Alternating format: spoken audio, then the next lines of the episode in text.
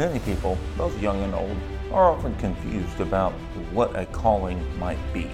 Well, we're going to look at that today from the Bible. It's coming up.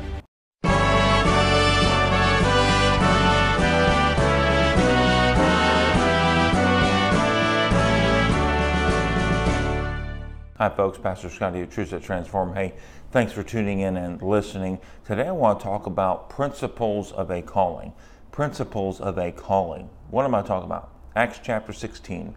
Acts chapter 16, verses 6 through 10 tell us, uh, give us some guidance about what a what a calling is, and and that you and I'm going to use an example in the life of the Apostle Paul, how that God closed some doors in order to open other doors and to, to guide him where he needed to be. Understand? Say, I don't follow.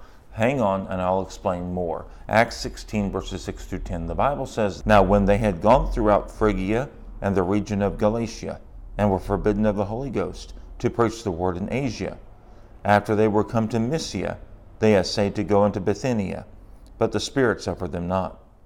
And they passing by Mysia came down to Troas. And a vision appeared to Paul in the night. There stood a man of Macedonia and prayed him, saying, Come over into Macedonia and help us. And after he had seen the vision, immediately we endeavored to go into Macedonia, assuredly gathering that the Lord had called us for to preach the gospel unto them. Now, perhaps you've heard someone say that they feel like God has called them to be a pastor, missionary, or pastor or missionary, or something like that.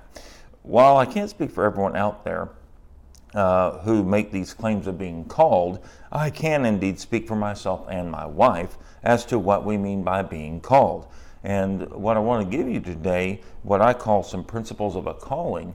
Um, I'm not trying to, uh, I'm not trying to de- debate or uh, deflect uh, someone's calling and say, well, they're not called because. That's not what the purpose of this uh, this uh, occasion is. What I want to do is just kind of give you some guidelines to follow, some principles to follow for yourself and for anyone else who may be confused.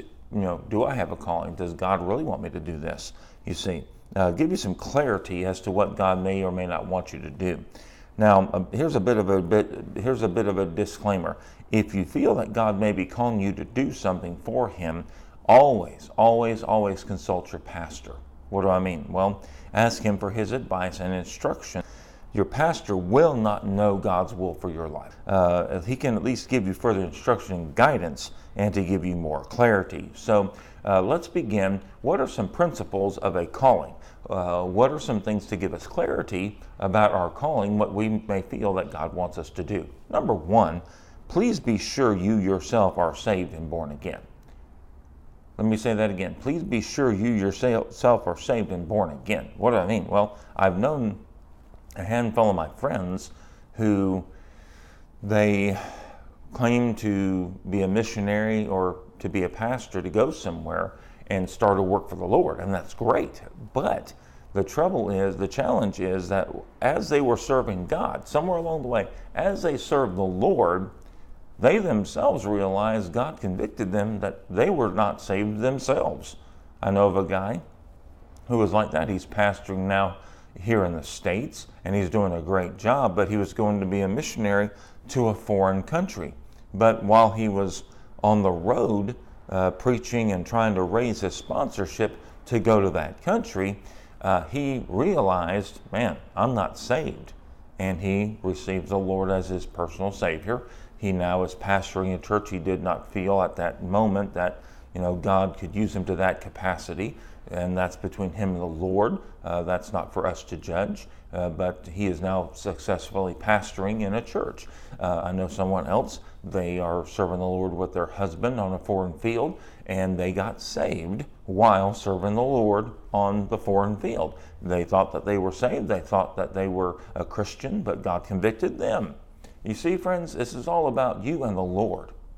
You and the Lord. Now, people, men can give you guidance, yes, but ultimately it's between you and God. So please be sure that you yourself are saved. If you have any doubts at all as to your salvation experience, uh, you know, I don't know how old you were when you made what we call a profession of faith. I don't know where you were, how old you were, none of that. If you have any doubts and you're not sure that you are saved, please seek out your pastor, seek out uh, your, your, your, your pastor at your church and talk to him and say, Pastor, I don't know that I'm saved. I, I'd like to know for sure that I'm going to heaven someday when I die. We have a couple videos on Truths That Transform Facebook and YouTube that explain how a person can go to heaven. If you do not know for sure you're going to heaven someday, please be sure, make sure of that today. Get that settled. But as far as the principles of, of a calling, please make sure you yourself are saved and know it. Number two is God will call people who are already actively serving Him. God will call people who are already actively serving Him. In my case, for example, I was actively serving the Lord in our church, in my church there in San Antonio, Texas. I was involved in the uh, bus ministry, school bus ministry, uh, uh, as far as Sunday school goes, picking up children on the school bus, and taking them to church. I was uh, witnessing to people on a regular basis. I would take gospel tracts, hand them out. I was very active and faithful, even just as a young person in my church. I was uh, involved in the usher in, in, in, ushering, picking up the offering uh, when they needed help. I was there when I was supposed to be there as much as I could be as a young person. Now, that said, um, God began to work in my life in the area of preaching, in the area of uh, spreading the gospel. He, he already saw that I was active. He already saw that I uh, wanted to do something. And so I am where I am today, I feel and believe, based on what he saw as a when I was a teenager, when I was a young person, I got saved, I got baptized, and then I started, you know, man, this is I started getting involved. This is what I want to do with the rest of my life. It, serving God looked like fun, so that's what I started doing, and I haven't looked back. Now, give you an, give, give an idea here.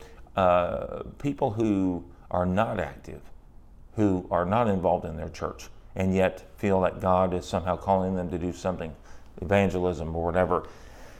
Um, I have difficulty with that simply because uh, I don't know of a, a productive company uh, where a supervisor would seek out someone who does not show up to work on time. They're not faithful to work. They're not productive in the company already. Why would that why would a supervisor then promote that sort of an employee to a supervisor or greater position that relies on faithfulness, relies on dependability, if they are not already dependable and faithful in what they're doing at, entry level or whatever position they're already in. Does that make sense? So, and I believe God operates in much the same manner. Why is he? Why would he call someone who is not already active, who is not already serving him faithfully, to go out to some foreign field? It just doesn't make sense. It doesn't line up.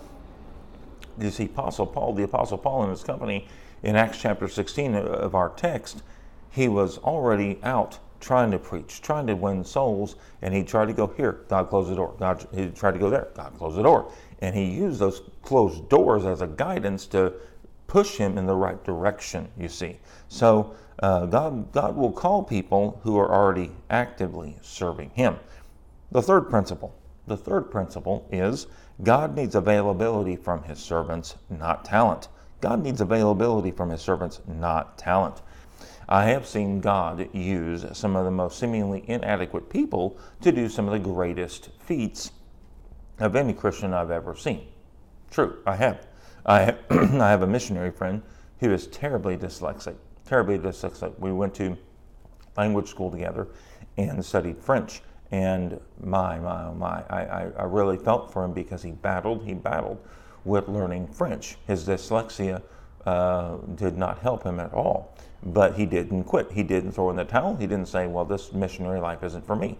No, he didn't. Today, he is uh, in West Africa burning it up. He is building churches, building schools, uh, seeing people saved. He didn't let a little thing like dyslexia stop him. Something that God gave him, by the way, allowed him to have uh, dyslexia. He didn't question God. He didn't blame God. He just said, you know what? This is, it is what it is. I have it. I can't change it. I'm just going to use it for God's glory. And he goes out there and sees people saved. So, what's our excuse? What's our excuse? I'm saying God needs availability, not talent. If God calls you to something, He will give you the ability to do it. Yes, sir. Yes, ma'am. He will. If God wants you to do something, He will give you the ability to do it. You see.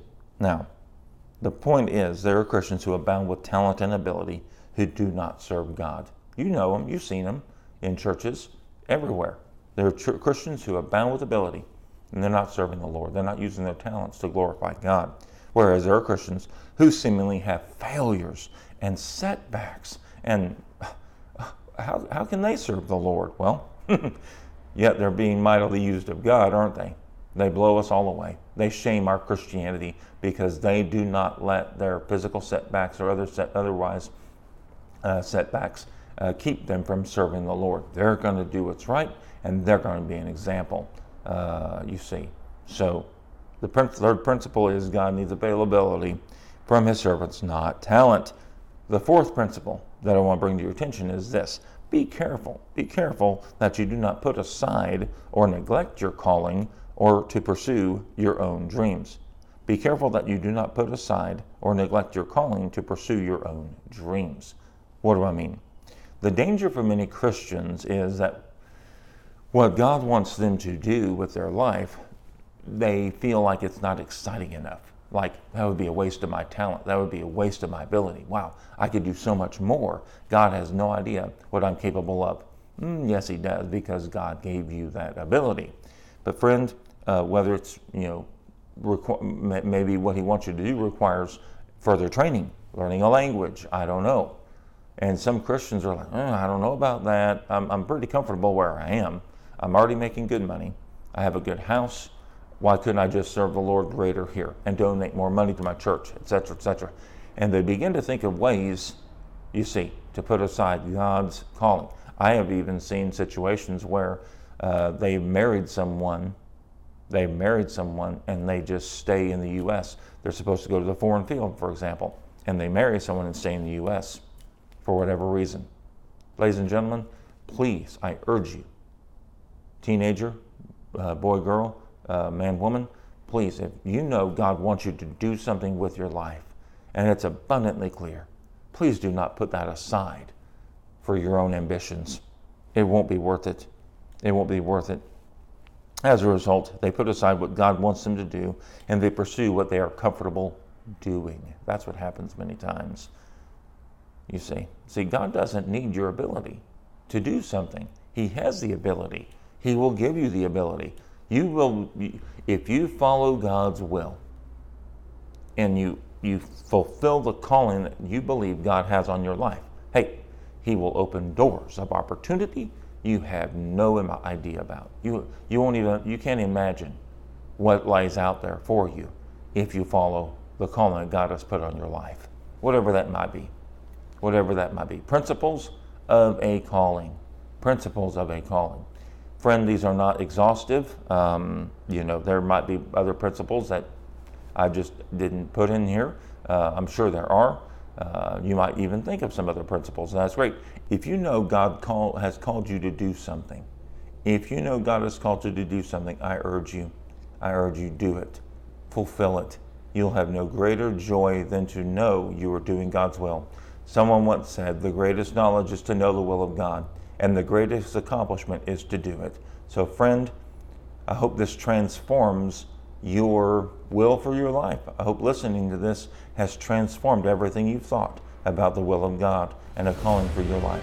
So, please, friend, go out there, do God's will. You'll never regret it. Have a good day. Thank you for listening.